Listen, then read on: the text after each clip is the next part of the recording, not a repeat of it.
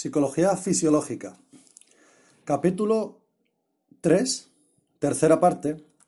Esta es la tercera parte, ya la última parte de este capítulo 3. Eh, capítulo 3 que trata sobre conductas reproductoras. Pues empezamos esta tercera parte de este capítulo 3 por el punto 8, la activación cerebral durante la excitación sexual y el orgasmo. Estudios iniciales de la excitación sexual en nuestra especie apuntaban a un modelo lineal de la respuesta sexual. O sea, el deseo dispararía la erección lubricación y el proceso continuaría hasta el orgasmo eyaculación para concluir con la resolución de los cambios producidos en los genitales. Este sería el modelo lineal, que fue el que se dio en unos estudios iniciales en la excitación sexual de nuestra especie. Pues bien, más recientemente se ha propuesto un modelo circular, en el que la respuesta sexual humana es conceptualizada como un ciclo anclado en un proceso de motivación-incentivo que comprende fases de respuestas fisiológicas y experiencias subjetivas. En este modelo la motivación y el deseo confluyen en la receptividad por parte de la mujer, el desarrollo de las técnicas de neuroimagen se puede abordar, o sea, gracias al desarrollo de las técnicas de neuroimagen, se puede abordar el cerebro como un todo. Los correlatos cerebrales de la activación sexual pueden ayudar a comprender la motivación sexual y la conducta reproductora humana en relación con el procesamiento de los incentivos sexuales que son reforzadores primarios. Básicamente, la estrategia seguida en los estudios de neuroimagen consiste en presentar estímulos, que sería la variable independiente, y comprobar la respuesta cerebral. Esta sería la variable dependiente. Es decir, la presentación del estímulo es la variable independiente y la respuesta del cerebro pues sería la variable dependiente. Los efectos eh, de la estimulación sobre el cerebro se han recogido utilizando principalmente técnicas de resonancia magnética funcional, RMF, y algunas y en algunas ocasiones, ocasiones tomografía por emisión de positrones, TEP. La resonancia magnética funcional posee una resolución espacial de 1 a 3 milímetros y temporal de 2 a 3 segundos mientras que la tomografía por emisión de positrones, aquí la resolución espacial es de alrededor de 2 milímetros y la temporal de un minuto. O sea, repito, resonancia magnética funcional, resolución espacial de 1 a 3 milímetros y temporal de 2 a 3 segundos, y tomografía por emisión de positrones, resolución espacial alrededor de 2 milímetros y la temporal es de un minuto. Un aspecto importante es que los estudios utilizan un único tipo de estímulo, que generalmente es un estímulo visual. Y en la conducta sexual la estimulación abarca a todas las modalidades sensoriales. Otro elemento importante es que todavía no hay estudios de conectividad funcional de las áreas activas, activadas, por lo que las deducciones sobre la participación de sistemas cerebrales están en una fase especulativa. El desconocimiento de la importancia del dimorfismo sexual ha producido a que abunden ha conducido perdón, a que abunden más los trabajos sobre hombres que los dirigidos a estudiar a las mujeres. Pues vamos a ver el apartado, seguimos dentro de este punto de la activación cerebral, cerebral durante la excitación sexual y el orgasmo. Vamos a ver el punto, la activación sexual en el hombre y la mujer. Bien, primero veremos la activación sexual en el hombre.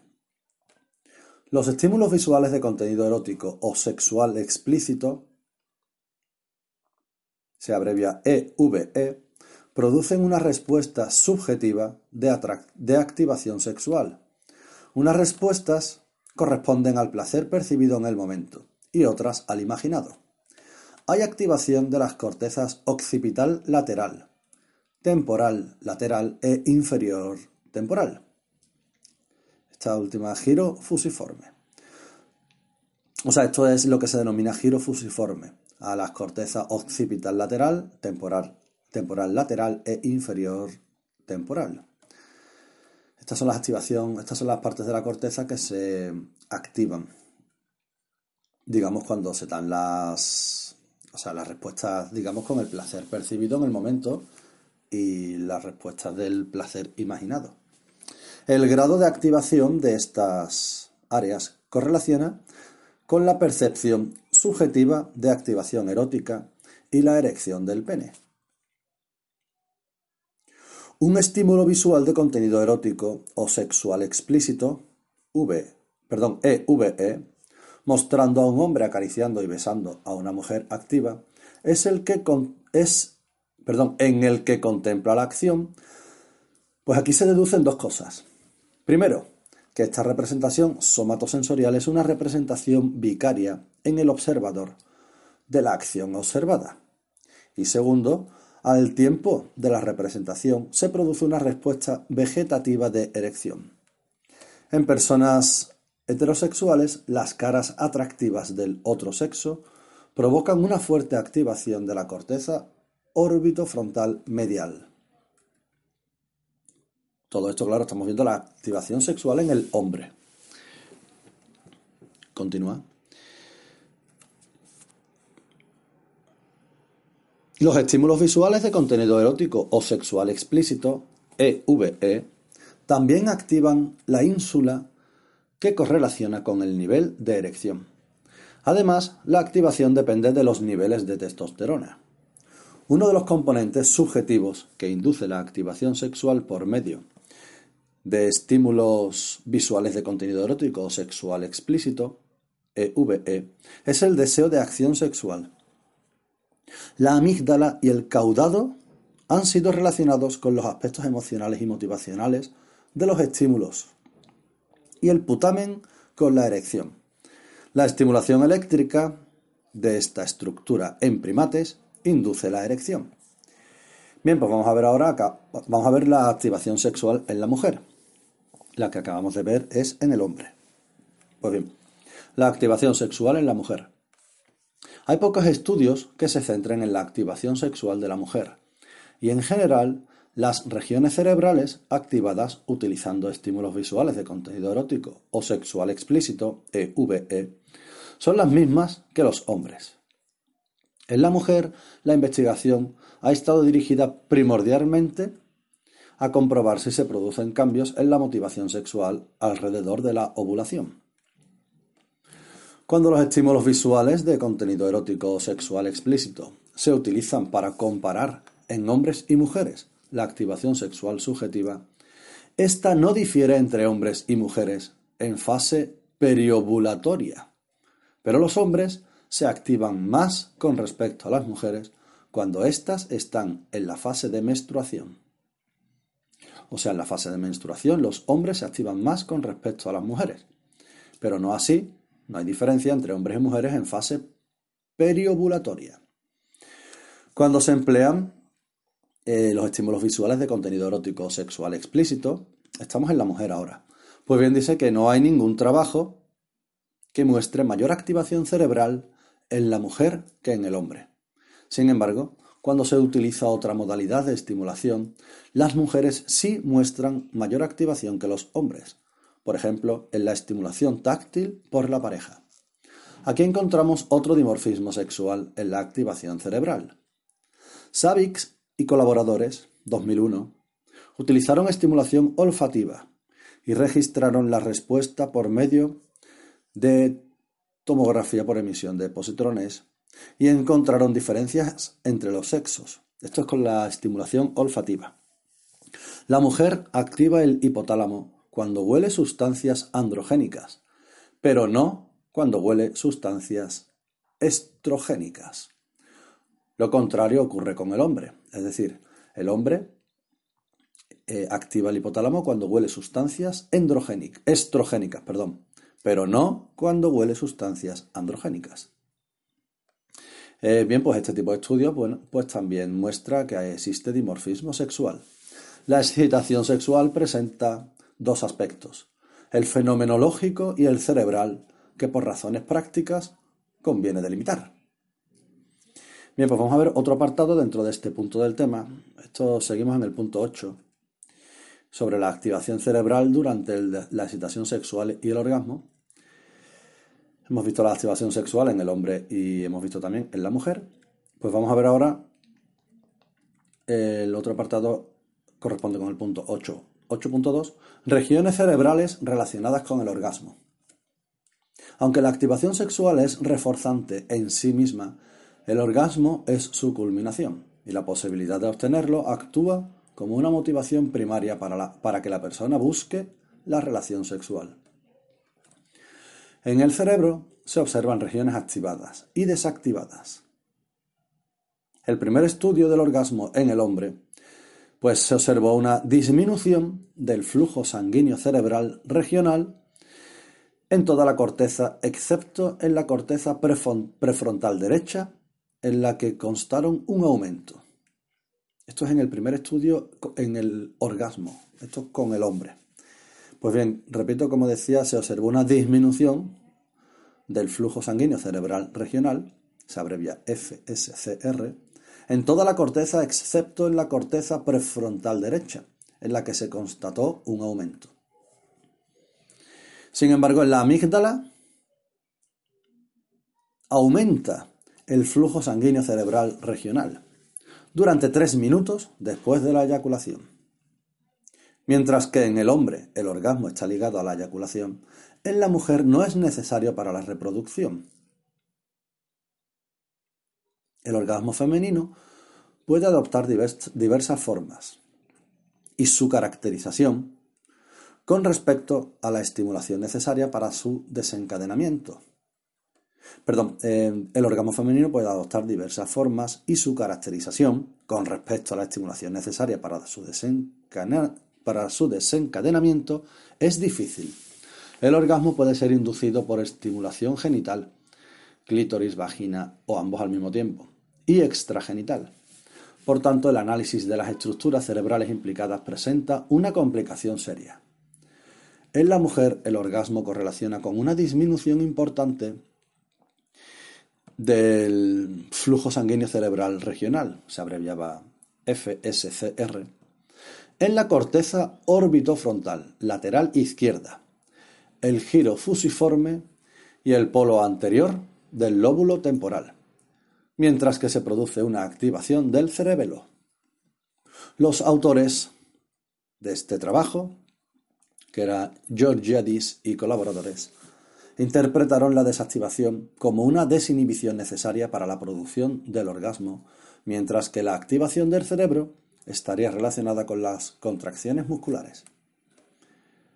Mujeres con sección de la médula espinal a nivel torácico pueden experimentar orgasmo por estimulación de la vagina y el cervix, porque parte de la sensibilidad de estos órganos la recoge el nervio vago, que puentea la lesión medular.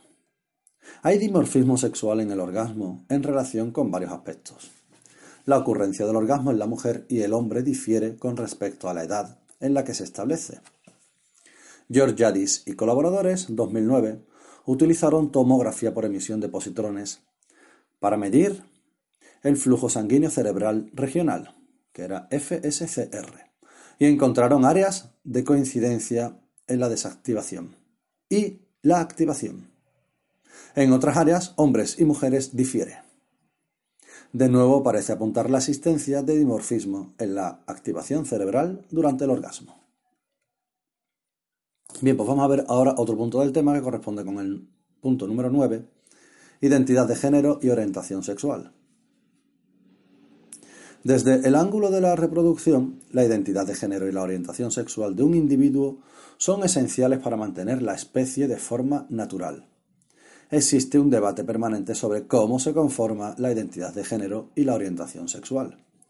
El constructivismo social afirma que el género y la orientación sexual de una persona lo determinan variables sociales, mientras que el biologicismo lo atribuye por completo a factores genéticos y hormonales. Unas conductas tan básicas como son las reproductoras no pueden quedar al azar de solo variables sociales. Hemos visto que conforme la especie es más compleja, el apareamiento se desliga de la ovulación de la hembra, aunque conserva una relación con ella.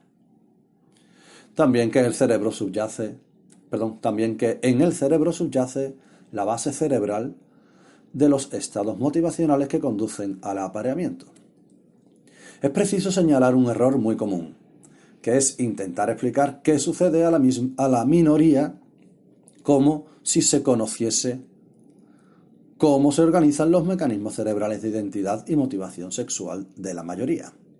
Por eso, cualquier teoría sobre la identidad de género y la orientación sexual debe ser unitaria, es decir, tiene que explicar la base cerebral que soporta la identidad de género y la orientación sexual a través de un mismo mecanismo para todas las variantes, congruencia e incongruencia de género, heterosexualidad, homosexualidad, bisexualidad y asexualidad.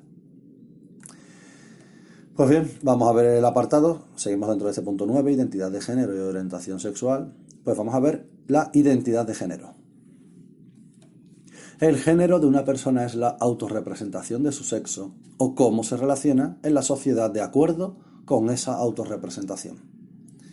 En definitiva, la identidad de género es el convencimiento de ser hombre o mujer. Hay evidencia de la implicación de variables genéticas, hormonales y cerebrales en el desarrollo de la identidad de género. La estrategia de investigación seguida en la literatura científica ha sido comparar personas transexuales con las que no lo son.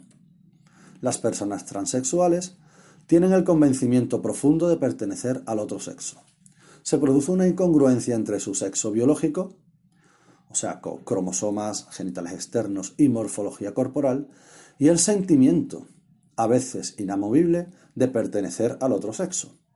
Esta situación que comienza en la niñez, pero que en un número sustancial de niños revierte en la pubertad, origina en la persona un malestar difícil de sobrellevar. El tratamiento de la disforia se realiza administrando hormonas gonadales propias del otro sexo. Además, se puede realizar cirugía. Bien, vamos a ver eh, dentro de la identidad de género, veremos una serie de apartados, variables genéticas, variables hormonales, fenotipos cerebrales asociados a la identidad de género. También veremos estudios post-mortem y estudios de neuroimagen. Bueno, todo estudio es dentro de, de los fenotipos cerebrales asociados a la identidad de género.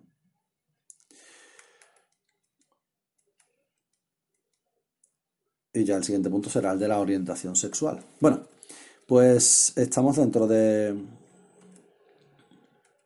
dentro de la identidad de género, vamos a ver variables genéticas. Una revisión reciente de los casos publicados en la literatura de gemelos homocigóticos y dicigóticos, hombre transexual y mujer transexual, se abrevia hombre transexual HT y mujer transexual MT. Demostró que en los 23 casos de homocigotos, perdón, de homocigóticos, se producía una concordancia del 39,1%, mientras que en los 21 casos de dicigóticos no hubo concordancia. Estos resultados sugieren que los genes pueden jugar una función en la identidad de género.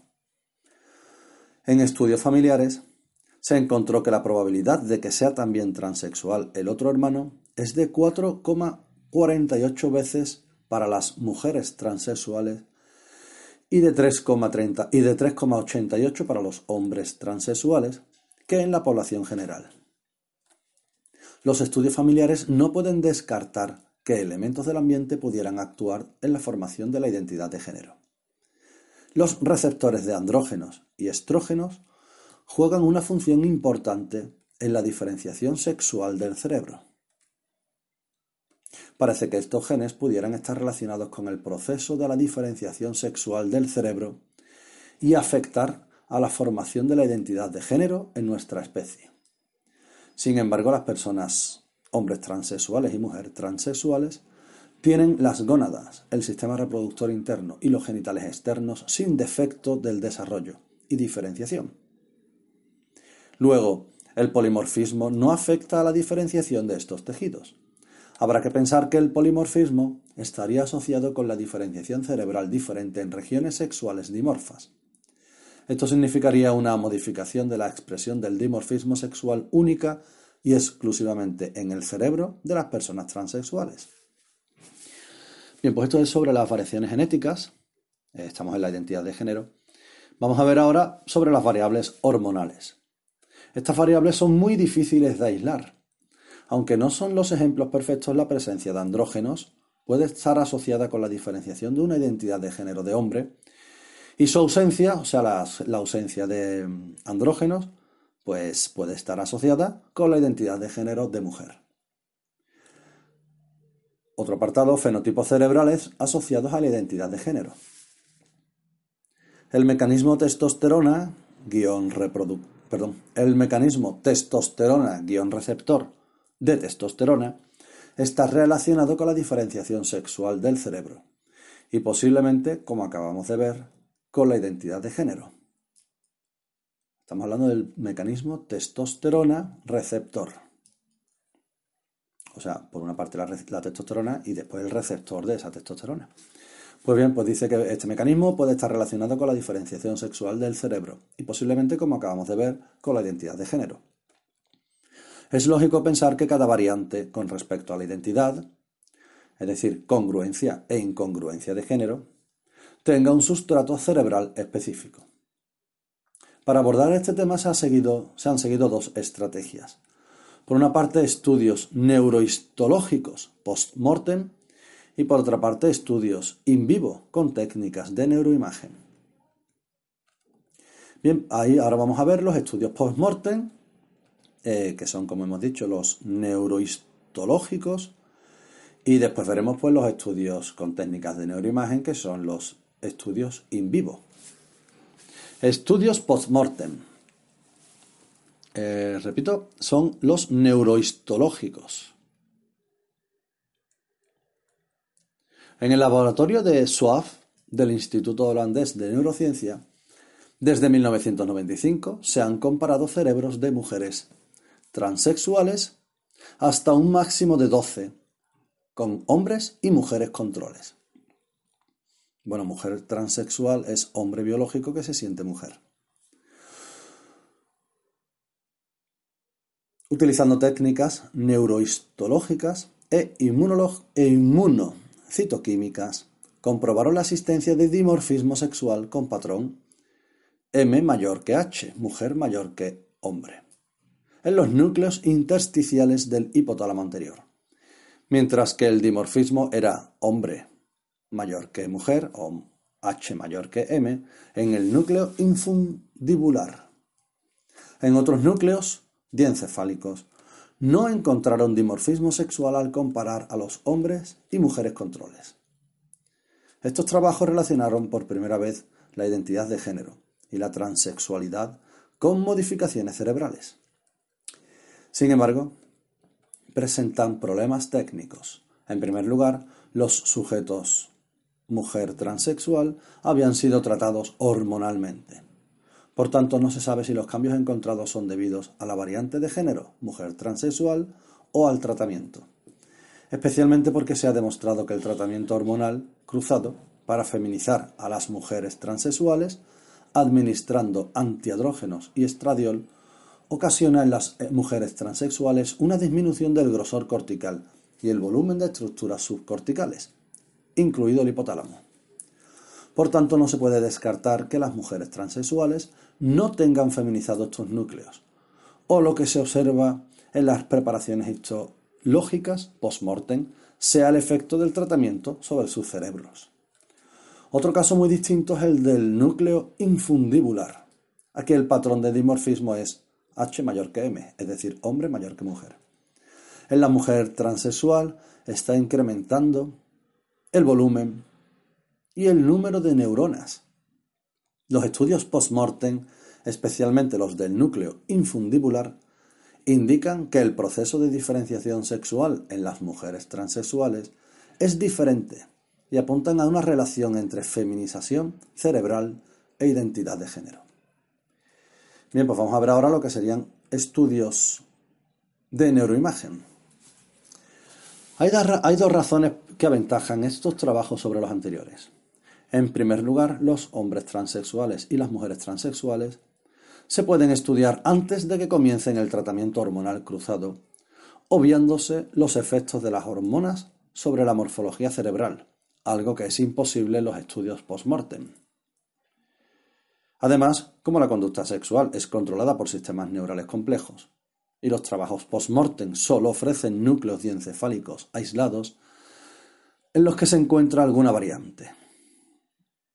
O sea, claro, los estudios post-mortem no pueden pues mostrar toda esta conducta sexual compleja.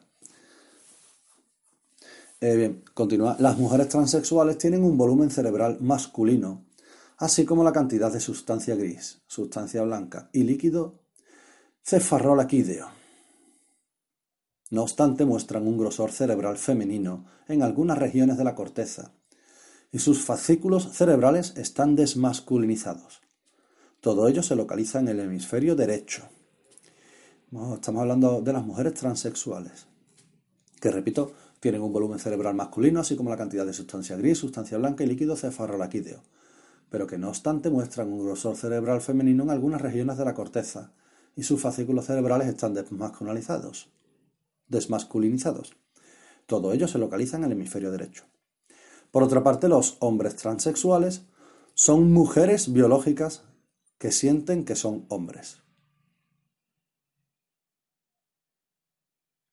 El volumen total del cerebro y los volúmenes totales de la sustancia gris, la sustancia blanca y el líquido cefalorraquídeo son femeninas en los hombres transexuales. Cuando se analiza la corteza cerebral, el grosor cortical es también femenino en la región parietotemporal. Sin embargo, el volumen del putamen es masculino, como también presentan masculinización y desfeminización los fascículos cerebrales. Además, todas estas diferencias ocurren en el hemisferio derecho. Tomados en conjunto todos estos datos, podemos decir que el cerebro de los hombres transexuales muestra medidas según región femeninas, masculinas y, desfeminizadas, mientras que las mujeres transexuales muestran medidas masculinas, femeninas y desmasculinizadas. Voy a repetir esto último. Tomados en conjunto todos los datos, bueno, pues podemos decir que el cerebro de los hombres transexuales muestran medidas, según región, femeninas, masculinas y desfeminizadas, mientras que las mujeres transexuales muestran medidas masculinas, femeninas y desmasculinizadas. En ninguno de los dos casos se ha producido una inversión morfológica completa hacia hombre o mujer. Sin embargo, los cambios son suficientes para sentirse hombre o mujer. Los resultados de estos trabajos apuntan que las hormonas sexuales durante el periodo perinatal son importantes para la construcción de la identidad de género. El hecho de que estos cambios basculen hacia el hemisferio derecho e impliquen a la ínsula y las regiones parietales indican que la autopercepción del sexo y de la morfología del propio cuerpo desde el nacimiento es esencial en la génesis de la identidad de género. Bien, pues vamos a ver ahora el que correspondería con el punto 9.2, que es la, la orientación sexual. Acabamos de terminar el punto de la identidad de género. Estamos en el punto número 9, identidad de género y orientación sexual. Pues bien, hemos visto ya la identidad de género, vamos a ver ahora la orientación sexual. La orientación sexual se refiere a lo que es eróticamente atractivo para un individuo y generalmente es consistente con la identidad sexual, la cual se refiere a sentir o tener el convencimiento de ser heterosexual, homosexual o bisexual. Repito esto. La orientación sexual se refiere a lo que es eróticamente atractivo para un individuo y generalmente es consistente con la identidad sexual, la cual se refiere a sentir o tener el convencimiento de ser heterosexual, homosexual o bisexual. La distribución de la orientación sexual de los hombres es bimodal. La mayoría de los hombres se considera heterosexual. Puntúan 0,1 en la escala de Kinsey. Los hombres homosexuales puntúan 5,6 en la escala Kinsey. Los heterosexuales puntúan 0,1 y los homosexuales 5 o 6 en la escala Kinsey. Sin embargo, las mujeres de orientación no heterosexual muestran una distribución más continua. Son menos numerosas las que se consideran homosexuales y más las que se consideran bisexuales. Además, muestran menor estabilidad temporal con respecto a la identidad sexual. También aquí se aprecia dimorfismo sexual.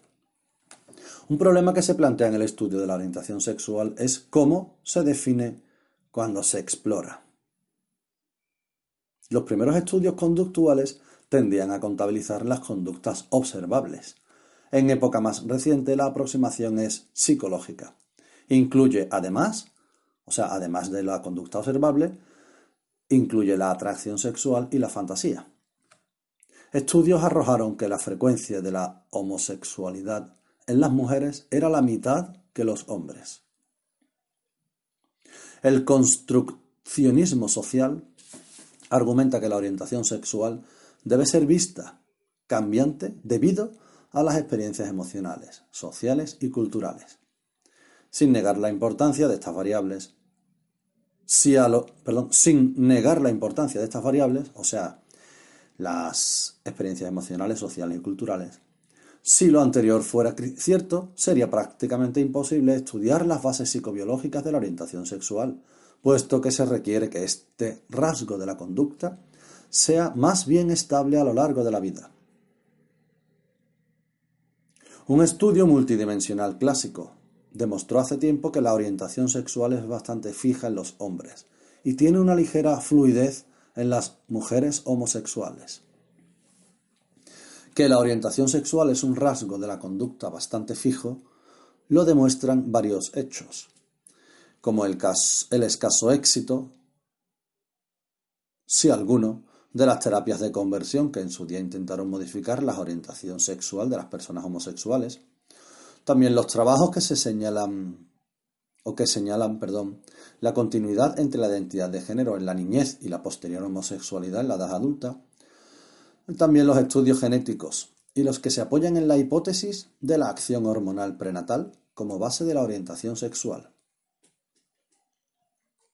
Algunos estudios genéticos, eh, voy a repetir esto, perdón, que es importante. Que la orientación sexual es un rasgo de la conducta bastante fijo lo demuestran varios hechos. Son estos tres hechos. El primero, el escaso éxito, si alguno, de las terapias de conversión que en su día intentaron modificar la orientación sexual de personas homosexuales. Otro hecho es que los trabajos que señalan una continuidad entre la identidad de género en la niñez y la posterior homosexualidad de la edad adulta. Y otro de los hechos que, bueno, que demuestran que la orientación sexual es un rasgo de la conducta bastante fijo, es que los estudios genéticos y los que se apoyan en la hipótesis de la acción hormonal prenatal como base de la orientación sexual. Algunos estudios genéticos de la homosexualidad indican un exceso de transmisión maternal, lo que es consistente con que el rasgo podría estar ligado al cromosoma X. Pues eh, está hablando de exceso de transmisión maternal. De ahí, bueno, pues que hablen del que el rasgo podría estar ligado al cromosoma X. Estudios moleculares encontraron que la homosexualidad masculina, pero no la femenina, estaba ligada con una región del cromosoma X, esta región es la XP28. Perdón, XQ28, la Q en minúscula. Un trabajo de asociación del genoma confirma que el cromosoma XQ28 y la región de alrededor del centrómetro del cromosoma 8 están relacionadas con el desarrollo de la orientación sexual del hombre. Aunque este estudio solo señala regiones y no genes particulares, hay que recordar que en estas regiones se encuentran genes que se expresan en el cerebro e intervienen en su desarrollo, el funcionamiento neuroendocrino y la función del neurotransmisión. Hay pocos trabajos sobre las bases genéticas de la homosexualidad en la mujer. Los estudios de gemelos también muestran mayor concordancia entre las gemelas monocigóticas que las dicigóticas, lo que indica que la orientación sexual puede tener una base primariamente genética en la mujer. De hecho, la influencia genética explica entre el 50 y el 60% de la variación de la orientación sexual de las mujeres. Esta es la influencia genética. Mientras que solo esta influencia genética explica el 30% en hombres. En otros trabajos los resultados son más moderados. Y los factores hereditarios y ambientales presentan un peso equivalente. Si los factores hereditarios y ambientales se aproximan a la equivalencia, se puede sugerir que el desarrollo de la orientación sexual es diferente en las mujeres de los hombres, y éstas muestran más flexibilidad en la atracción y la conducta sexual. Vamos a ver otro apartado. Bueno, otro apartado dentro del mismo punto. Estamos viendo la orientación sexual. Eh, bien, pues vamos a ver dentro de la orientación sexual la influencia de las variables hormonales y epigenéticas. Se ha sugerido que las diferencias entre la orientación heterosexual y homosexual son el resultado de factores ambientales únicos, como son la exposición prenatal a las hormonas, la, inmunización maternal progresiva o una inestabilidad en el desarrollo cerebral. Los estudios en poblaciones de gemelos apoyan la existencia de estos factores ambientales únicos. En mamíferos no humanos está claro que, las hormonas prenatales y perinatales determinan la conducta sexual. La exposición a la testosterona en el útero dirige la conducta sexual hacia la hembra, independientemente de que sea macho o hembra el animal expuesto. La ausencia de testosterona permite el desarrollo de la atracción sexual hacia el macho, también independientemente del sexo genético. La exposición prenatal a andrógenos potencia la atracción hacia las mujeres y su ausencia potencia la atracción hacia los hombres. La experimentación animal ha demostrado ampliamente que el estrés maternal durante la gestación desmasculiniza y feminiza la conducta sexual de los machos de la, progenie. Aunque este tipo de estrés no afecta al desarrollo de los genitales, el núcleo sexual dimorfo del área preóptica se feminiza el mecanismo fisiológico por el que el estrés maternal feminiza y desmasculiniza se puede deber a un incremento moderado de hormonas de la corteza suprarrenal. Sería corticosterona en la rata y cortisol en humanos, que entran en el torrente sanguíneo, atraviesan la placenta e impiden temporalmente la formación de testosterona en el feto. Claro, estamos viendo el mecanismo fisiológico por el que el estrés maternal feminiza y desmasculiniza. Pues bien, como decía, se puede deber a un incremento moderado de hormonas de la corteza suprarrenal, en ratas corticosterona y en, humanos cortisol, que entran en el, en el torrente sanguíneo, atraviesan la placenta e impiden temporalmente la formación de testosterona en el feto. Eh, se, se supone que este proceso afectaría a la diferenciación sexual del cerebro. También hay sustancias que ingeridas por la madre pueden alterar la masculinización del feto. Por ejemplo, la administración de diazepam a la rata gestante desmasculiniza y feminiza la conducta parental, parental de sus crías, machos, cuando llegan adultos. Y además feminiza el bulbo olfatorio accesorio. O sea, a ver, voy a repetir. Hay sustancias que ingeridas por la madre pueden alterar la masculinización del feto. Y te habla del diazepam. Pues en el, en el caso de la rata gestante, cuando ingieren diazepam, desmasculiniza y feminiza la conducta parental de sus crías machos cuando llegan adultos y además feminiza el bulbo olfatorio accesorio. En nuestra especie se han realizado encuestas retrospectivas sobre el efecto del estrés y algunas sustancias. El estrés maternal tiene una contribución modesta, pero significativa sobre la orientación homosexual de los hijos, especialmente si ocurrió durante el tercer trimestre. Estamos hablando del, estrés maternal sobre la homosexualidad de los hijos, especialmente cuando ocurre en el tercer trimestre. No encontraron efectos del alcohol sobre la orientación sexual de hijos o hijas. Sin embargo, la exposición a la nicotina incrementa la probabilidad de conducta homosexual en las hijas. Si ocurrió en el primer trimestre y junto con estrés en el segundo trimestre. O sea, el tabaco digamos, bueno, el tabaco. Eh, la exposición a la nicotina incrementa la probabilidad de conducta homosexual en las hijas si ocurrió en el primer trimestre este, esta exposición a la nicotina y junto con estrés en el segundo trimestre. O sea, se tiene que dar administración, o sea, o contacto con nicotina en el primer trimestre y estrés en el segundo trimestre para que se vea una conducta homosexual o para que se para que se incremente la probabilidad de conducta homosexual en las hijas. Pues continúa. La segunda aproximación a los factores ambientales se ha realizado estudiando el efecto del orden del nacimiento.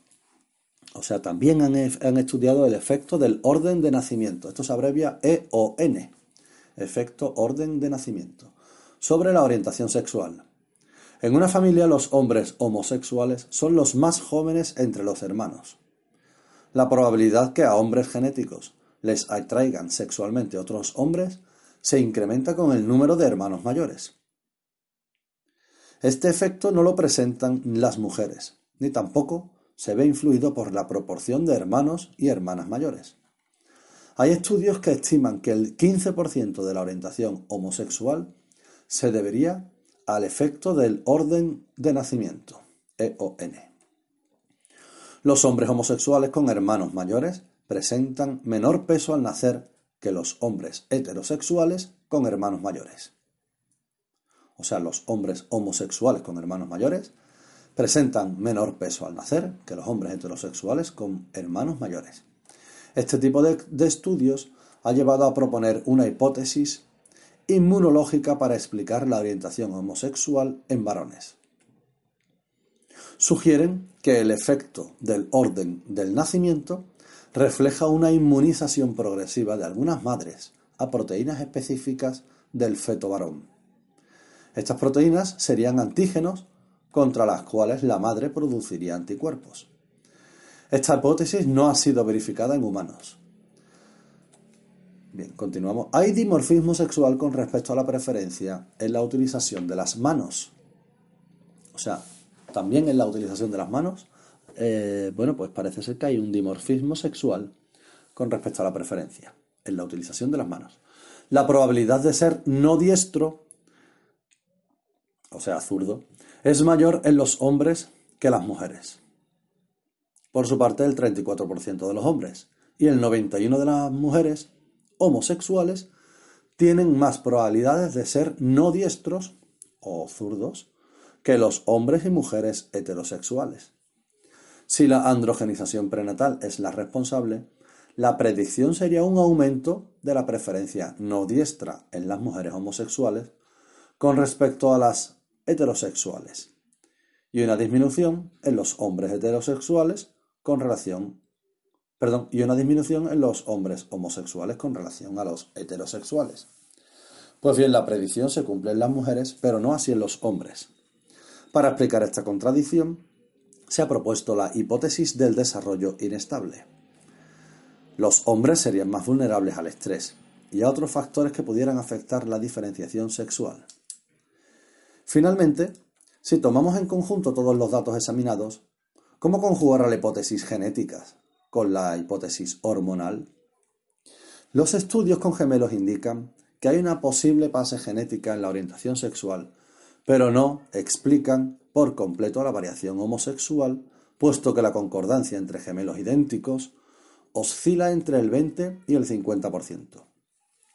Por su parte, la hipótesis hormonal debe circunscribirse solamente al cerebro, porque las personas homosexuales no presentan trastornos de desarrollo sexual. Recientemente se ha propuesto una hipótesis epigenética que conjuga los hallazgos genéticos y hormonales. Se denominan factores epigenéticos a las modificaciones químicas del genoma que alteran la actividad o expresión genética sin modificar el ADN. Voy a repetir esto. Bueno, dice que recientemente se han propuesto hipótesis epigenéticas que conjugan los hallazgos genéticos y hormonales. Pues bien, se denominan efectos epigenéticos a las modificaciones químicas del genoma que alteran la actividad o expresión genética sin modificar el ADN. durante el desarrollo de los cromosomas, están sujetos a cambios que no afectan a la secuencia de nucleótidos, pero que activan o inhiben la expresión de genes. De esta forma se marca el funcionamiento de los genes. Estas marcas epigenéticas pueden durar toda la vida, pero generalmente se borran en los óvulos o el esperma producidos por los individuos. Por tanto, el feto empieza de nuevo.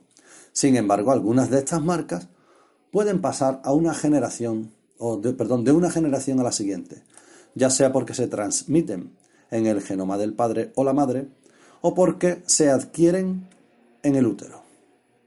Por tanto, habría marcas epigenéticas que no se borrarían cuando pasan del padre a la hija o de la madre al hijo. En concreto, las marcas heredadas, que promueven mayor sensibilidad a la testosterona, masculinizarían a los fetos, hembra, mientras que las que, las que disminuyen la sensibilidad a esta hormona, o sea, a la testosterona, feminizarían a los fetos machos. Este tipo de mecanismo es el único hasta el momento que podría acercar la influencia de las variables externas, o sea, estrés, sustancias químicas, experiencias infantiles, etc., a explicar las variantes de la orientación sexual. Pues bien, veremos ahora otro punto.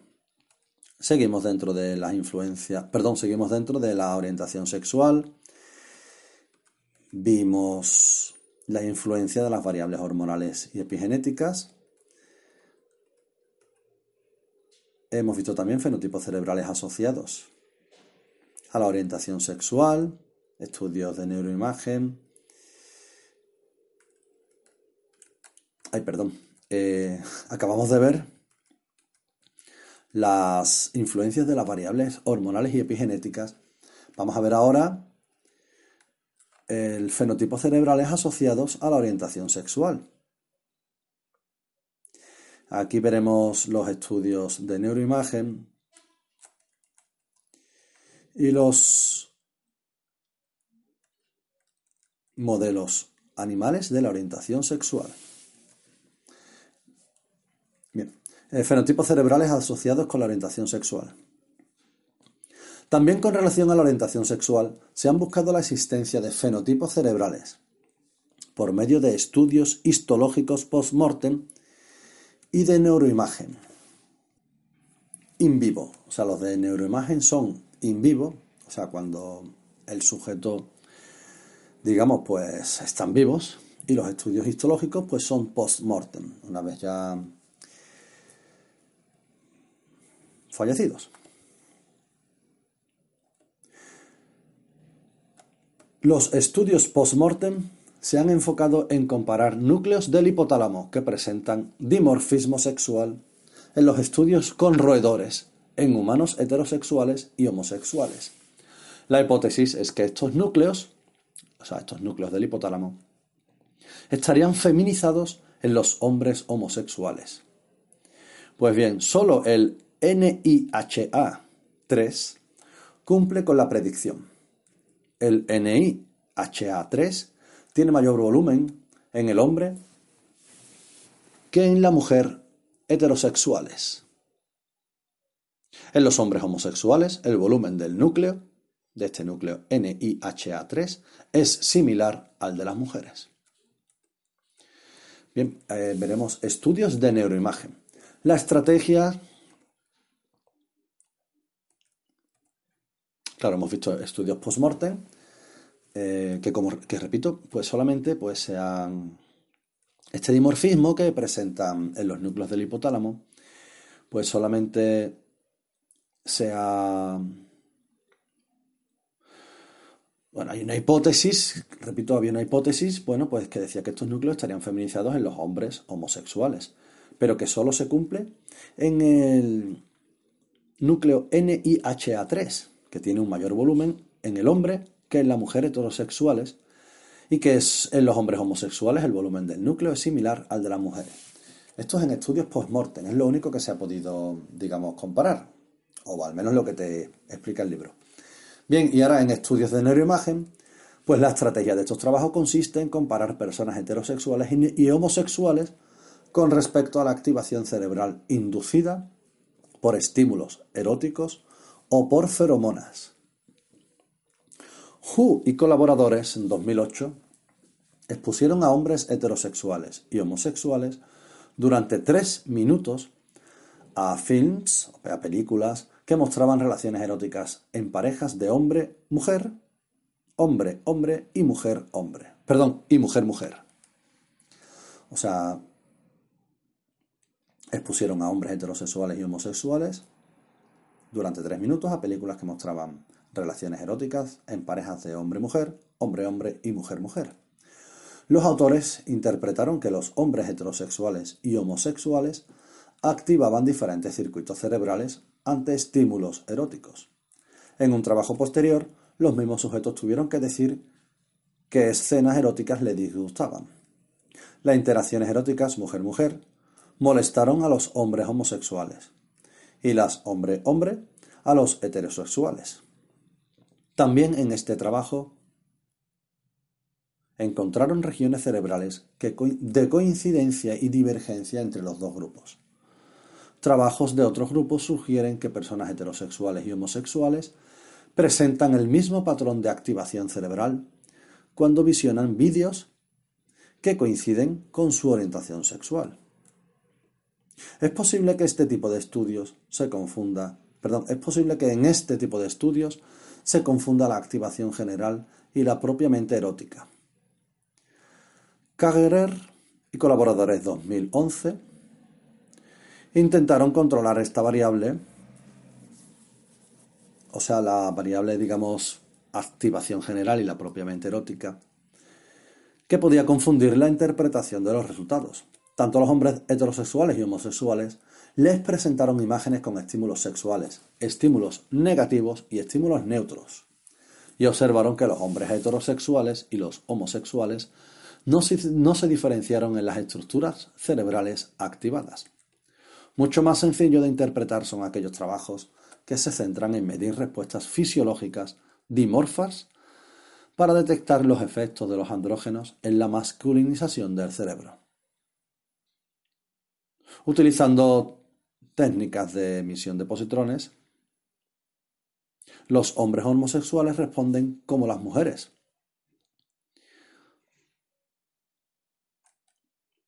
mientras que las mujeres homosexuales responden como los hombres. O sea, mm, utilizando técnicas de emisión de positrones, bien, pues se comprobó que los hombres homosexuales responden como las mujeres, mientras que las mujeres homosexuales responden como los hombres.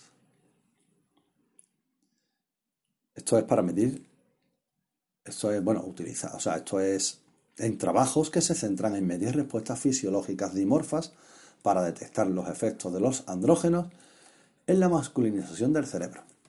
Y como decía, bueno, pues los hombres homosexuales responden como las mujeres, mientras que las mujeres homosexuales responden como los hombres.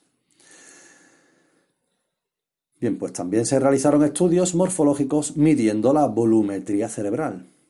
Con esta técnica de resonancia magnética encontraron que los volúmenes cerebrales de los hombres heterosexuales y las mujeres homosexuales mostraban asimetría derecha, mientras que los hombres homosexuales y las mujeres heterosexuales no presentaban asimetría. Más recientemente, han medido el grosor de la corteza cerebral. Pues bien, midiendo el grosor de la corteza cerebral, encuentran que los hombres homosexuales y las mujeres heterosexuales presentan una corteza cerebral menos gruesa en áreas visuales que los hombres heterosexuales. Repito, en el grosor de la corteza cerebral, hombres homosexuales y mujeres heterosexuales presentan una corteza cerebral menos gruesa en áreas visuales que los hombres heterosexuales. Continuamos. Los trabajos comentados en esta sección dan apoyo a la acción prenatal de las hormonas en la diferenciación del cerebro y la orientación sexual. Al igual que se examinó con relación a la identidad de género, no se puede afirmar que la orientación sexual es algo neutral al nacimiento. Baltasar 2011, ha propuesto que durante la vida fetal hombres y mujeres están expuestos a niveles diferenciales de testosterona. Y eso haría que los primeros, perdón, y eso haría que a los primeros, es decir, a los hombres que están expuestos a niveles diferentes de testosterona, les atrajeran sexualmente las mujeres y a las segundas los hombres. Pero es posible que algunos hombres, por causas genéticas o ambientales, se desarrollen en este periodo con menores niveles de testosterona, lo que produciría en ellos una orientación sexual de atracción hacia los hombres. Esto se le llama androfilia. En las mujeres sucedería lo contrario.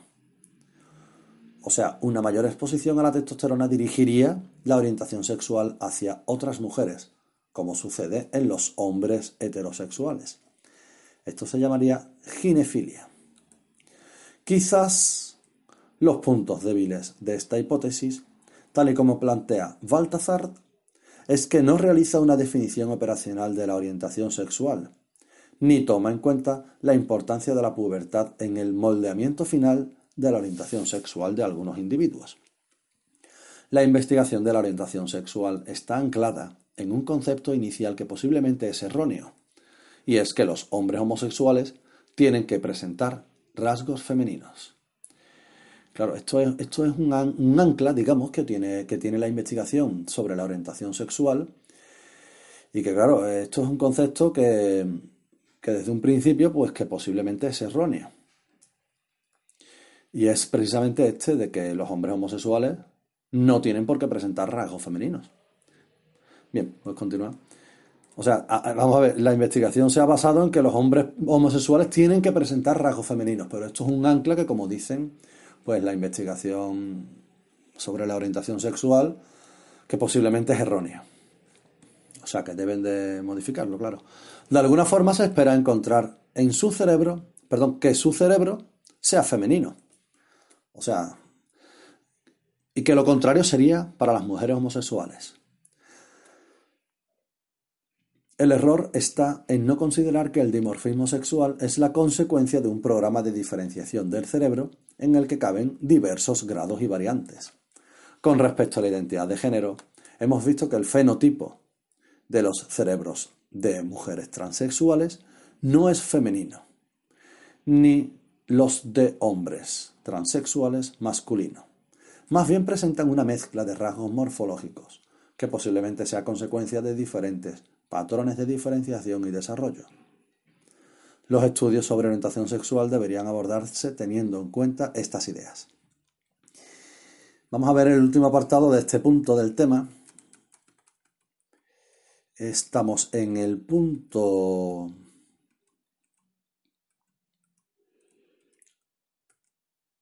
9. Identidad de género y orientación sexual. Vimos variables genéticas, variables hormonales, fenotipos cerebrales asociados a la identidad de género, estudios post-mortem, estudios de neuroimagen. Ay, perdón. Estamos viendo el punto de orientación sexual. Es que me he ido al otro, como son puntos tan largos. Bien, bueno, pues estamos viendo el punto de orientación sexual. Hemos visto las influencias de las variables hormonales y epigenéticas estudios de neuroimagen, fenotipos cerebrales asociados a la orientación sexual. Bien, pues el último punto de este apartado, o veremos modelos animales de la orientación sexual. Ya con esto terminamos este punto 9 del tema. Modelos animales de la orientación sexual. La literatura científica admite que en una, eh, que en una gran variedad de especies miembros del mismo sexo muestran conductas de cortejo, monta y contacto genital. ¿Indican estas conductas que realmente existe preferencia sexual o son solo la experiencia de bisexualidad potencial en una especie? ¿Son solo, perdón, la expresión de bisexualidad potencial en una especie? En relación a los mamíferos, se desprende que son muy pocas las especies de mamíferos que muestran preferencia sexual hacia miembros del mismo sexo. En concreto, la orientación sexual de hembra hacia hembra se observa solo en la vaca, los cops, que es, un ungulado africano, y el macaco japonés. Esta es la orientación sexual de hembra hacia hembra.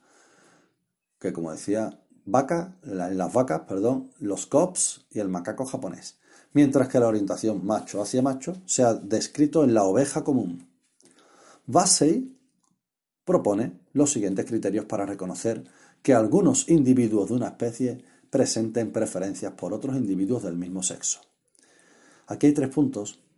O sea, estos son unos criterios para reconocer que algunos individuos de una especie presenten preferencias por otros individuos del mismo sexo.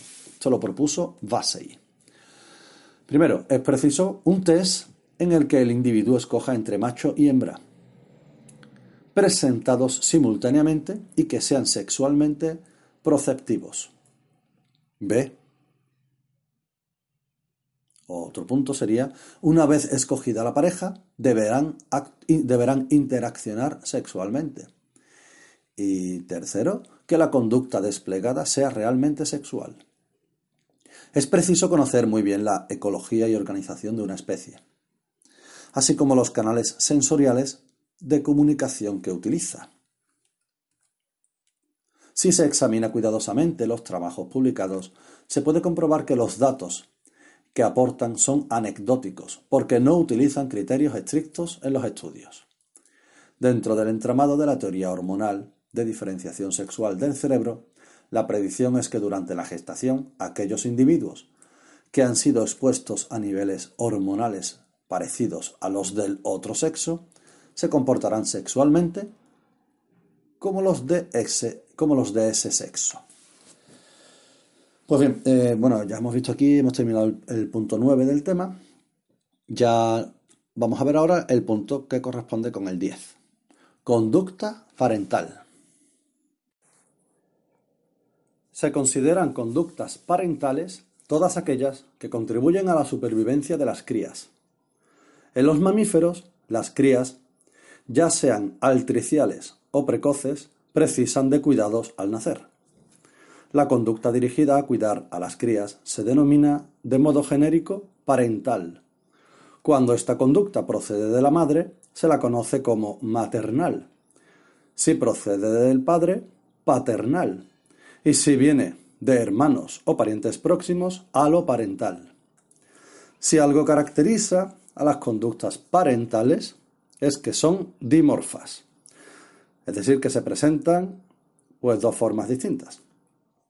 Las conductas parentales, al igual que las sexuales, son motivadas y requieren la integración de estímulos externos con el estado neuroendocrino interno. Mientras que se pensaba que en la rata, también en conejos y ovejas, la conducta maternal estaba guiada por las hormonas, en primates y humanos la opinión era que se aprendía en los primeros años de la vida y era reforzada por la experiencia de los partos. En estas especies, la conducta maternal estaría desligada de las hormonas. Más recientemente, se ha visto que las hormonas también influyen en los aspectos motivacionales que determinan la calidad de la interacción de hembras e incluso machos con las crías de estas especies. La conducta maternal en primates no solo se centra en la nutrición de las crías, sino también en su transporte, protección y la transferencia de las habilidades sociales precisas para sobrevivir. La mayor dificultad para el estudio de la conducta maternal en primates radica en las diferencias entre especies y entre individuos dentro de una especie, que están asociadas a diferencias en la organización social y la trayectoria vital del individuo.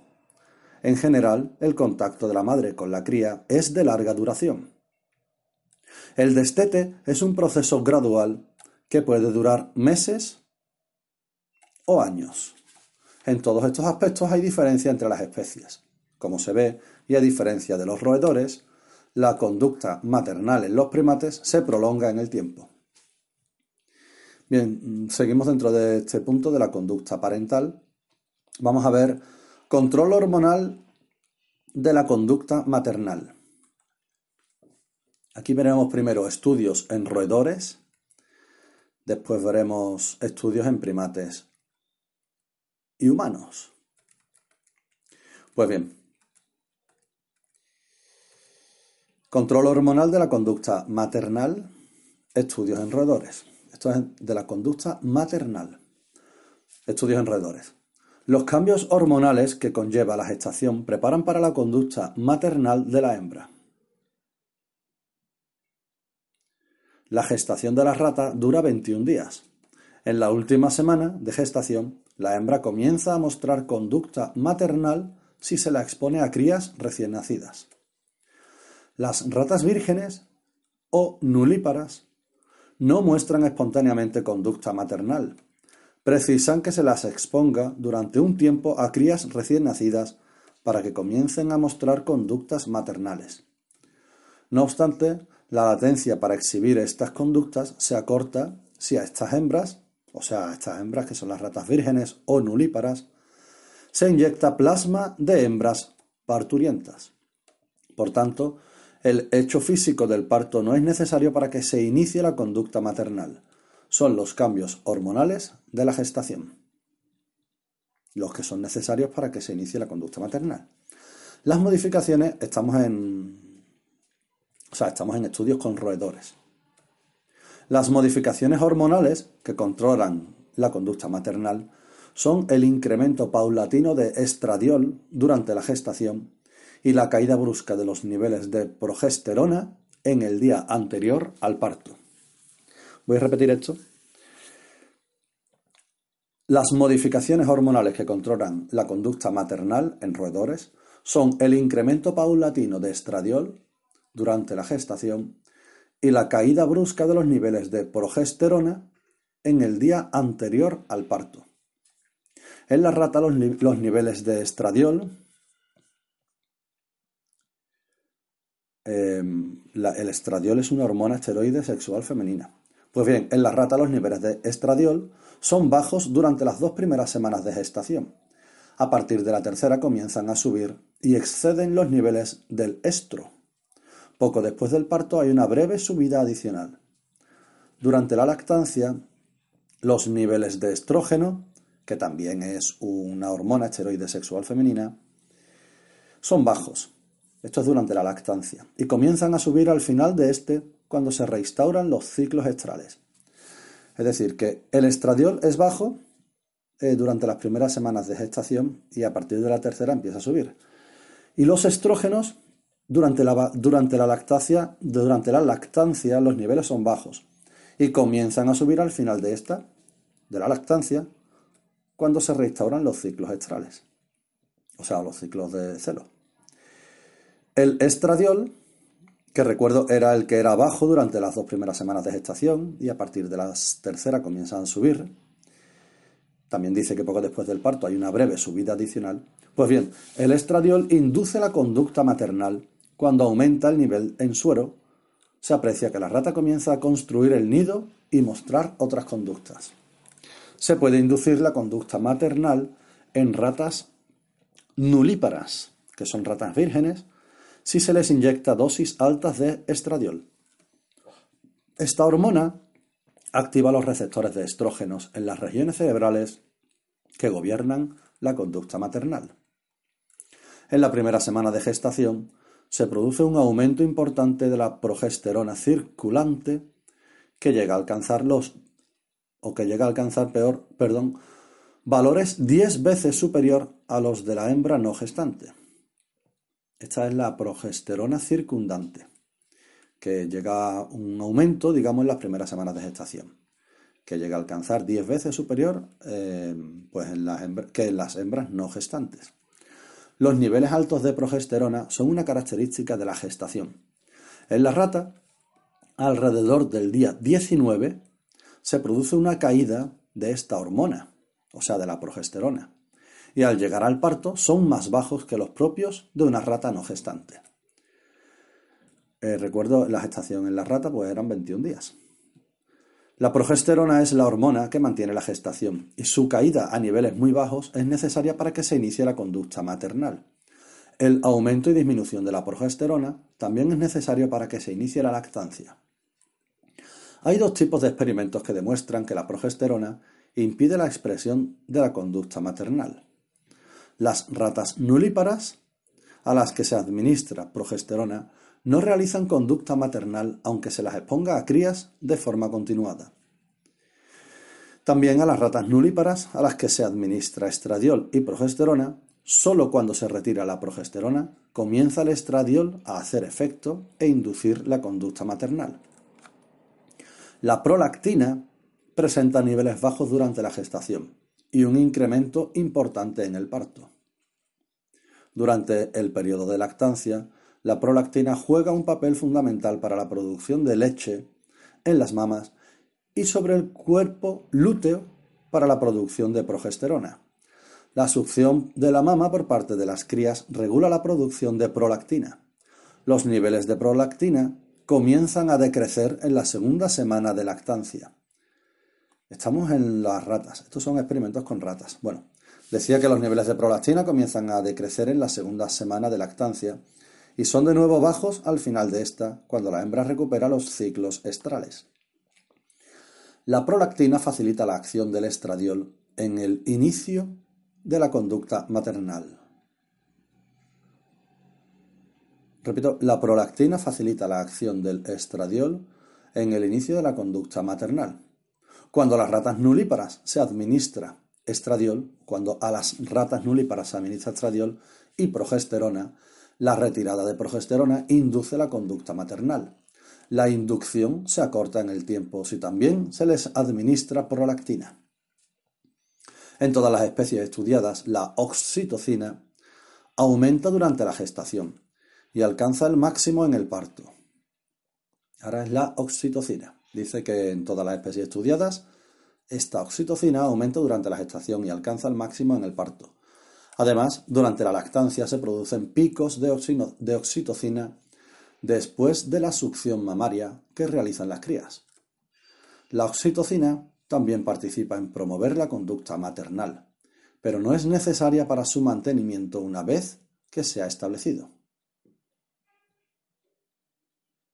O sea que, repito, la oxitocina eh, dice que también participa en promover la conducta maternal, pero que no es necesaria para su mantenimiento una vez que se ha establecido, o sea, que se, ha establecido esta conducta maternal.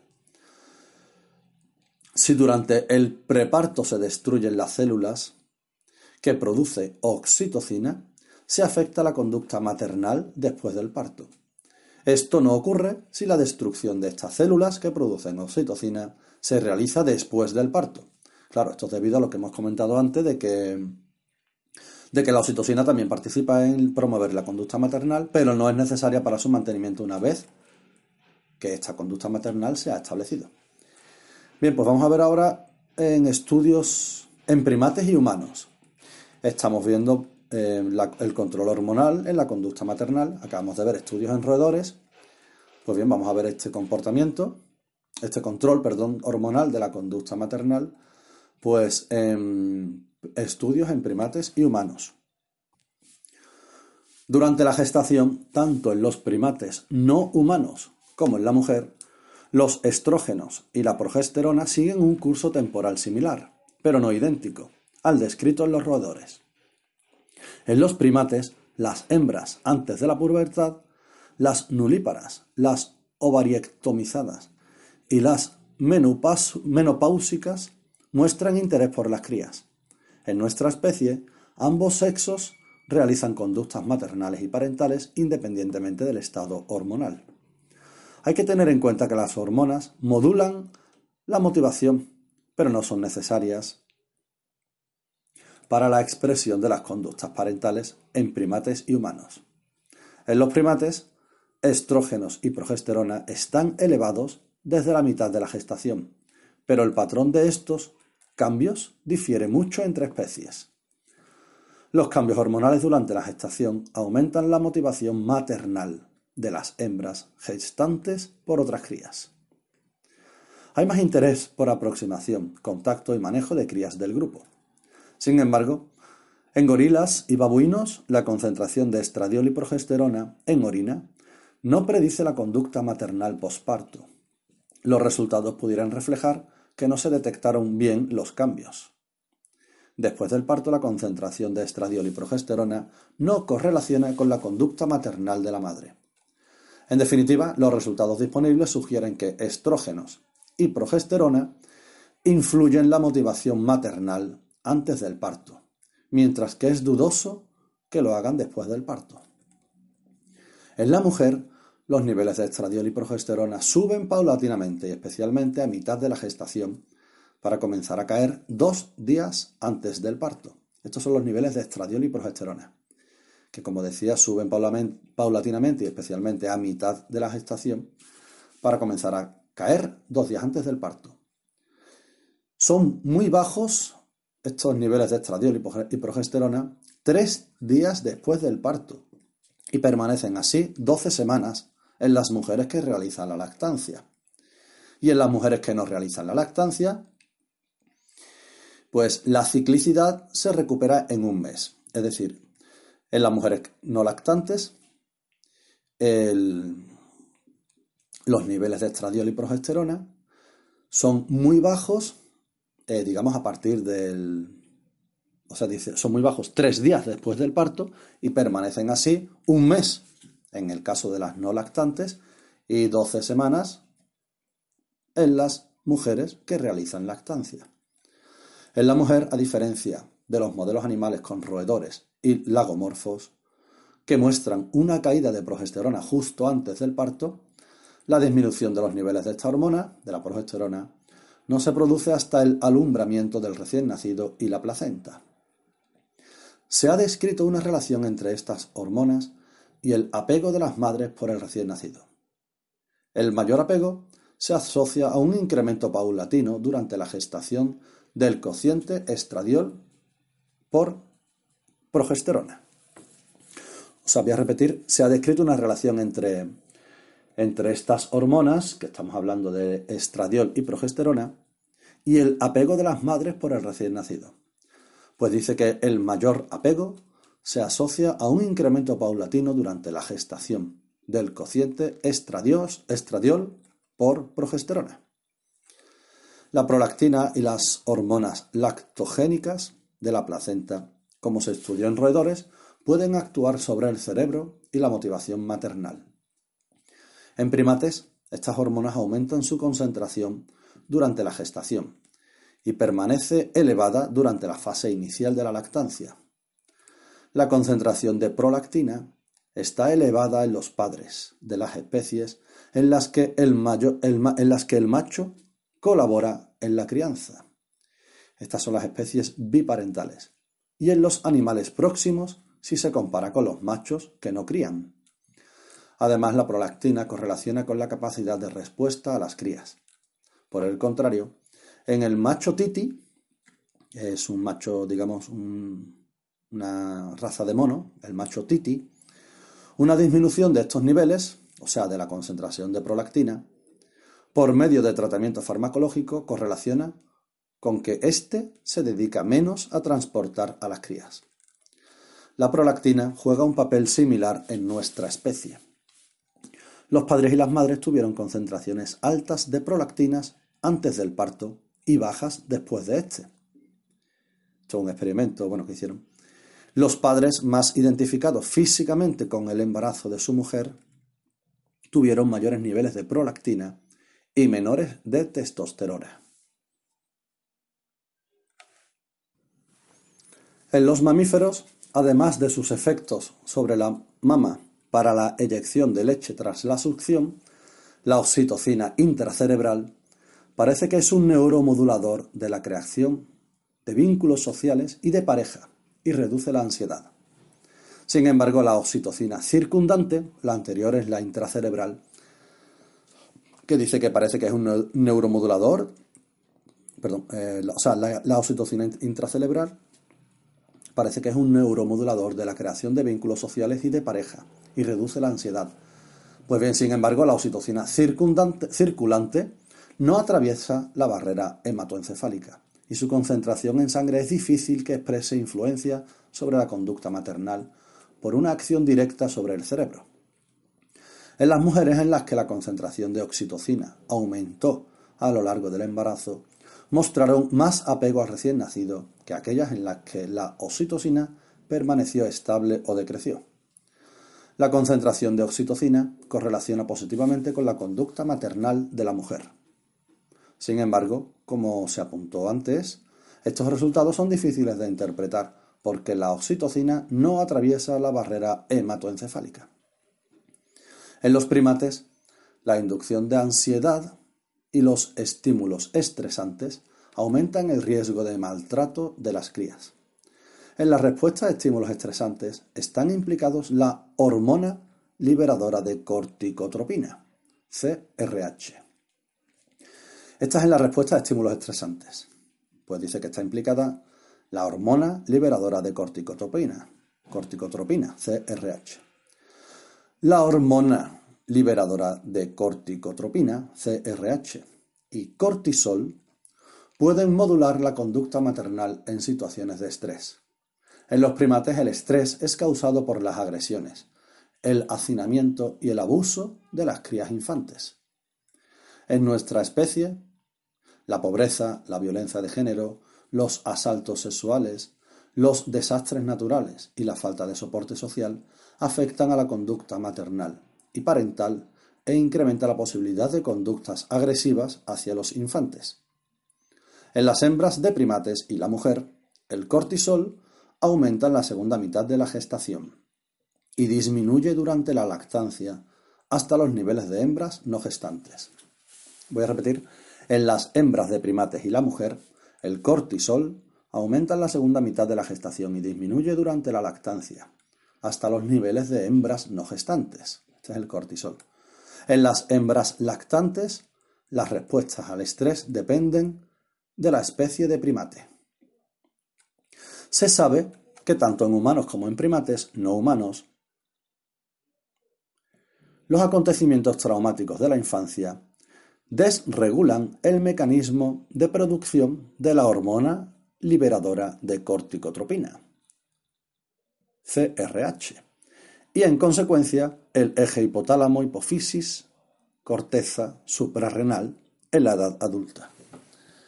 En el macaco resus, las madres que abusan de las crías, a su vez, sufrieron abusos durante la infancia y presentan mayor concentración de hormona liberadora de corticotropina, CRH, en el líquido cefalorraquídeo. Esta hiperactividad central de la hormona liberadora de corticotropina, abreviado CRH, que resulta de una situación traumática de la infancia, puede afectar la conducta maternal y promover el abuso de los infantes. Bien, pues vamos a ver otro apartado seguimos dentro del mismo punto, o sea, estamos en el punto 10 del tema. Vimos, eh, o sea, el punto 10, conducta parental, vimos control hormonal de la conducta maternal, vimos los estudios en roedores y acabamos de ver los estudios en primates y humanos. Pues vamos a ver ahora lo que sería lo que correspondería con el punto 10.2, mecanismos cerebrales de la conducta maternal. Bien, aquí veremos información sensorial. En la conducta que la madre dirige a las crías parece que intervienen todos los sentidos. Las ratas parturientas, a las que se les ha cosido temporalmente los párpados, localizan y recogen a las crías con normalidad como corresponde a un, a un animal nocturno. Más trabajo les cuesta mostrar la conducta maternal cuando se impide la audición a la madre, ya que las crías emiten ultrasonidos y la madre es incluso capaz de discriminar el sexo de éstas. La combinación de ceguera y sordera entorpece, el, amamantamiento, pero las madres sacan adelante a las crías. En nuestra especie los contactos de mirada madre-hijo y las vocalizaciones de la madre son importantes en el establecimiento de apego al hijo. Sin embargo, tanto la ceguera como la sordera de la madre no impiden la relación con los infantes porque se desarrollan otras estrategias. El hecho de que haya que exponer repetidamente a crías recién nacidas a las ratas vírgenes para inducir en ellas la conducta maternal llevó a sugerir que éstas, o sea que las ratas vírgenes, sienten aversión olfativa hacia las crías. Por tanto, la información olfativa juega una función importante en la relación de ratas macho y hembras y hembra, perdón, con crías que no son propias. Sin embargo, cuando las vulvectomías se realizan antes de la fertilización de la hembra o durante la gestación, no se aprecian efectos sobre la conducta maternal de la hembra parturienta. Vulvectomías, bueno, pues es el eliminar de la rata este sentido del olfato. Os voy a repetir aquí, dice que la información olfativa juega una función importante en la relación de las ratas macho y hembra con crías que no son propias.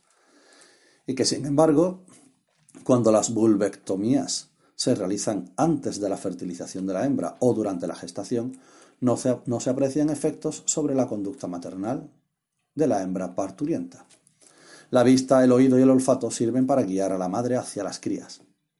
Pero una vez que se acerca a estas, la madre comienza a recibir información somatosensorial de su región ventral, donde se protegen y maman las crías, y del hocico cuando las recoge o las limpia. Que esta información táctil es importante lo demuestra que la recogida de las crías y su limpieza se interrumpe cuando se las unta de grasa o se enfría su temperatura corporal o se anestesia el hocico de la madre. Para que las crías puedan mamar, la madre debe estar quieta y es preciso que adopte un arqueamiento de la espalda. Esto se le llama cifosis. La hembra lactante debe recibir información sensorial de su región ventral. El movimiento de las crías, estimulando su vientre y la succión de los pezones, mantiene a la rata quieta y evita que realice otra actividad. De hecho, si se anestesia a las crías o se las enfría para que no se muevan, o se anestesia la, región del vientre de la madre, ésta no amamanta. La madre necesita un número importante de crías bullendo contra su vientre y succionando, porque con menos de cuatro crías no amamanta. En la mujer la sensibilidad al tacto y el dolor en la mama, el pezón y la areola aumenta después del parto si se compara con el periodo de gestación. Bien, eh, hemos visto, estamos viendo los mecanismos cerebrales de la conducta maternal, Acabamos de ver la información sensorial, vamos a ver ahora los mecanismos cerebrales. La conducta maternal es motivada y precisa del ensamblaje de la información sensorial con el estado interno del animal. En la sección anterior se ha visto que las hembras vírgenes rechazan a las crías hasta que se habitúan. En las hembras gestantes se produce un cambio paulatino, conforme se va modificando su estado hormonal. Este hecho sugiere que primero hay una inhibición y después una aproximación a las crías. Algunos autores han explicado estos fenómenos dentro del marco de un modelo evitación barra aproximación a las crías. La sustentación de un modelo de este tipo necesita la coordinación de sistemas cerebrales sensibles a los cambios hormonales y los estímulos sensoriales. Igual que en la conducta sexual, o sea, igual que estudiábamos en la conducta sexual que el hipotálamo ventromedial integraba la información para organizar la lordosis de la hembra, o el área preóptica medial hacía la misma función con relación a la conducta sexual del macho, en la hembra de rata, el área preóptica medial ejerce esa, esa función en relación a la conducta maternal. O sea, vimos en los puntos anteriores, digamos, de este tema, que la conducta sexual, pues en la conducta sexual, perdón, el hipotálamo ventromedial integra la información para organizar la lordosis de la hembra. Esto es el, el hipotálamo ventromedial. Bueno, pues tiene relación con la lordosis de la hembra. Y que por otra parte, el área preóptica medial hace la misma función, o sea, de conducta sexual, con relación a la conducta sexual del macho. Pues bien, este área preóptica medial dice que en la hembra, la hembra de rata, pues ejerce una función en relación con la conducta maternal. O sea, este área preóptica medial en el macho tiene una relación a la conducta sexual y en la hembra tiene una relación con la conducta maternal. La lesión del área preóptica medial antes del apareamiento, durante la gestación, poco antes del parto o después de éste, impide el, inicio y mantenimiento de la conducta maternal, especialmente en lo que se refiere a la construcción del nido y la recogida de las crías, pero solo afecta ligeramente al amamantamiento. Los mismos resultados se obtienen cortando las aferencias dorsales al área preóptica, preóptica o infundiendo un agonista del receptor GABA en esta región. Parece que las lesiones del área preóptica afectan a la motivación de la madre por las crías y éstas dejan de ser un incentivo para ella. Esto es así porque si a ratas con lesiones en esta región se las lleva un paradigma operante en el que tienen que presionar una palanca para acceder a las crías, no la presionan, mientras que si presionan la palanca para acceder a la comida. Esta es la explicación mediante un experimento, bueno, pues de lo que dice de que las lesiones del área preóptica afectan a la motivación de la madre por las crías. Pues parece ser que, si se lesionan estas áreas preópticas, prefieren comer a, bueno, pues a acceder a las crías. Otra estructura que es adyacente al área preóptica medial y facilita la conducta maternal es la región ventral del núcleo de la estría terminal o sea, esta región ventral del núcleo de la estría terminal, pues es una estructura que es adyacente al área preóptica medial y al parecer facilita también la conducta maternal. Las madres con lesión en esta región ventral del núcleo de la estría terminal durante el posparto muestran un marcado déficit en la recogida de las crías y otros aspectos de la conducta maternal. En la conducta maternal, los aspectos cognitivos juegan una función importante en el cuidado de las crías. Hay datos conductuales y morfológicos que indican la participación de estructuras implicadas en la cognición. En el posparto, las ratas mejoran las habilidades espaciales y la memoria cuando se miden en el laberinto racial, perdón, en el laberinto radial y en la piscina de Morris. Esta piscina de Morris, bueno, pues es como una especie de prueba para ver las habilidades espaciales y de memoria de las ratas. Dice que en el posparto las ratas mejoran las habilidades espaciales y la memoria, cuando se miden en el laberinto radial y en la piscina de Morris.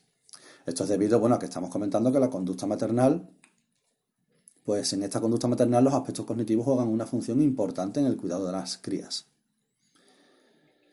Eh, dice que al final de la gestación se producen cambios plásticos en el hipocampo, aumenta la densidad de dendritas, de dendritas apicales en las células piramidales. En la mujer, los trabajos sobre el control cerebral de la conducta maternal se han realizado utilizando técnicas de neuroimagen funcional. En concreto, la estrategia de diseño que se sigue es estudiar los efectos sobre la activación cerebral producidos al presentar imágenes y sonidos de recién nacidos propios y ajenos a madres sanas con problemas depresivos, o sea, a madres sanas, a madres con problemas depresivos y a madres o a madres con estrés postraumático. Ante el llanto del propio hijo dos semanas después del parto, investigadores hallaron que el cerebro se activa más en las madres que parieron por vía vaginal que las que lo hicieron por cesárea.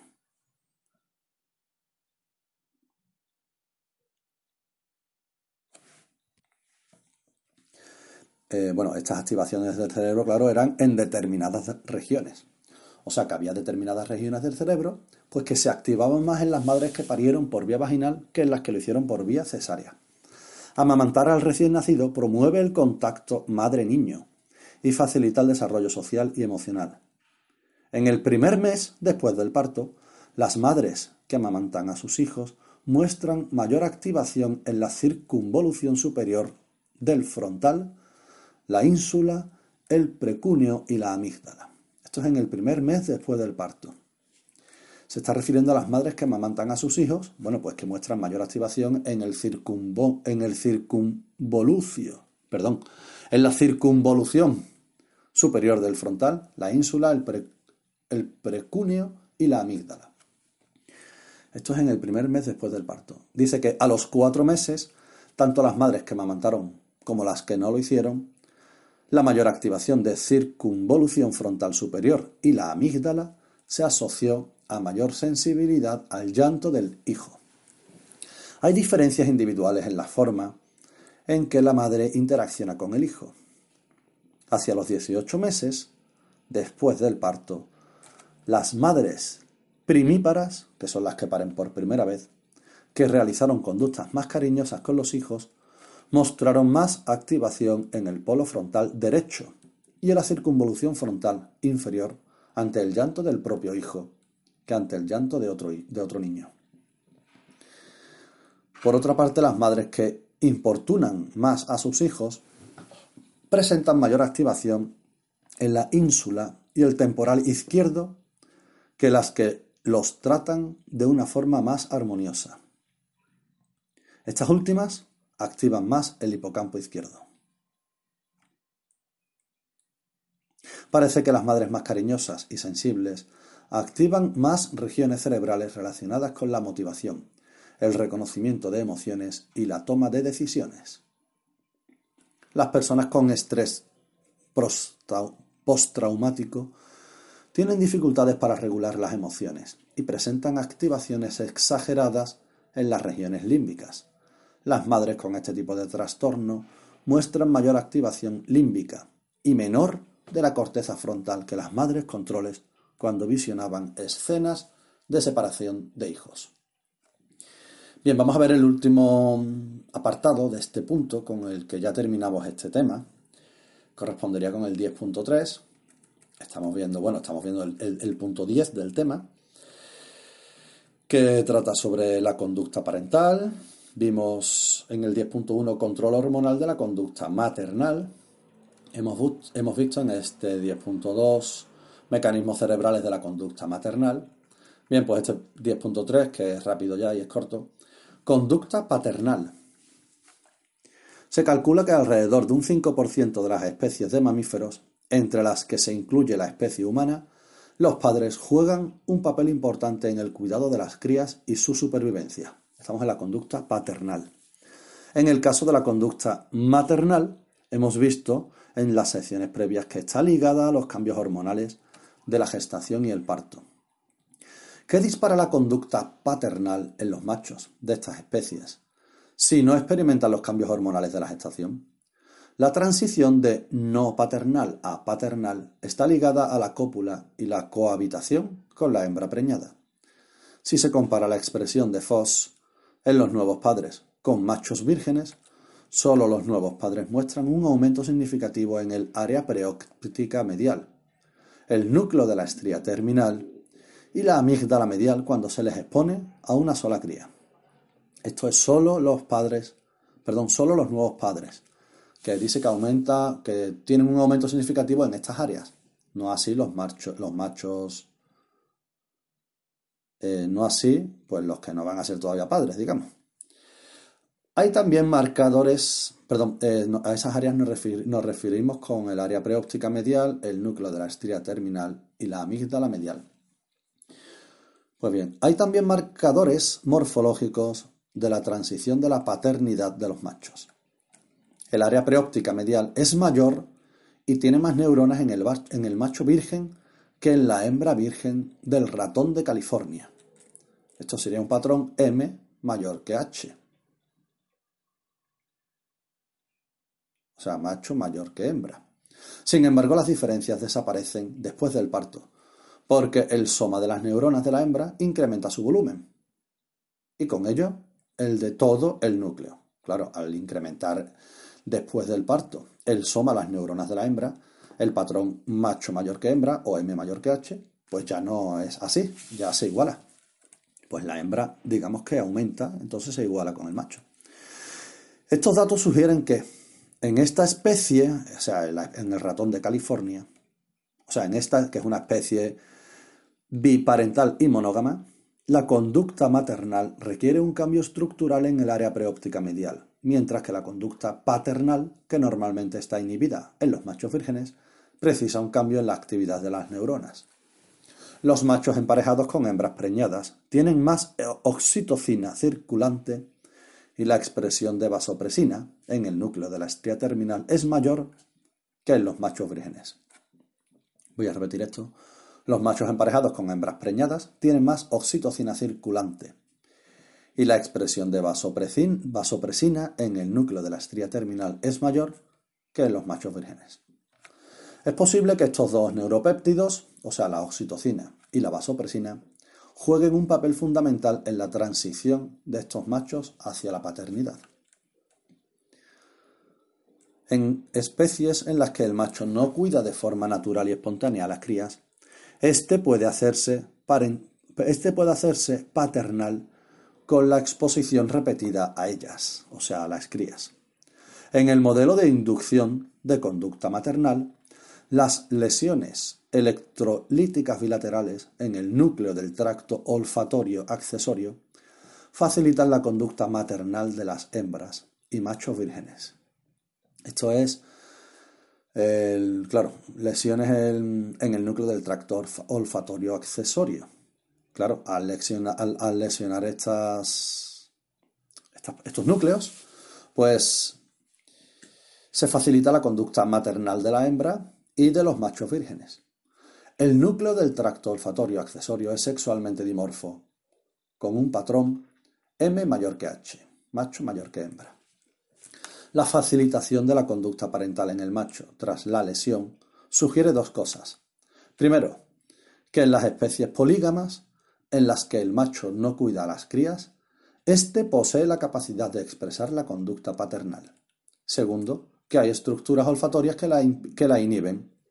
Claro, la estructura olfatoria, pues como hemos visto aquí, es el núcleo del tracto olfatorio accesorio. Hay especies de primates como los monos titi, que tanto la hembra como el macho cuidan de las crías, y la transferencia de comida es una de las conductas paternales. La administración de oxitocina en los ventrículos cerebrales de los padres facilita la transferencia de comida y disminuye el número de rechazos a las crías. La vasopresina también está relacionada con la conducta paternal en esta especie de monos. O sea, estamos en el mono titi. Los machos con experiencia paternal presentan mayor densidad de espinas dendríticas en las neuronas piramidales de la corteza prefrontal que los controles. O sea, que los machos controles. Además, tienen también abundancia de receptores V1 de vasopresina en estas espinas que los controles. O sea, también tienen más abundancia de receptores V1 de vasopresina en estas espinas, o sea, las, espinas dendríticas, que los machos controles. En la especie humana, las mujeres, pero no los hombres, independientemente de que fueran madres o no, mostraron una desactivación de la corteza anterior del cíngulo, tanto ante el llanto como a las risas de los niños. Estas son las mujeres, fueran madres o no. Esto, claro, humanos. La experiencia de la paternidad se reflejó en la amígdala. Tanto padres como madres presentaron mayor activación en esta estructura que los hombres y mujeres sin experiencia durante la exposición a llantos o gritos de los niños. Voy a repetir esto. Las mujeres, pero no los hombres, independientemente de que fueran madres o no, mostraron una desactivación de la corteza anterior del cíngulo, tanto ante el llanto como a las risas de los niños.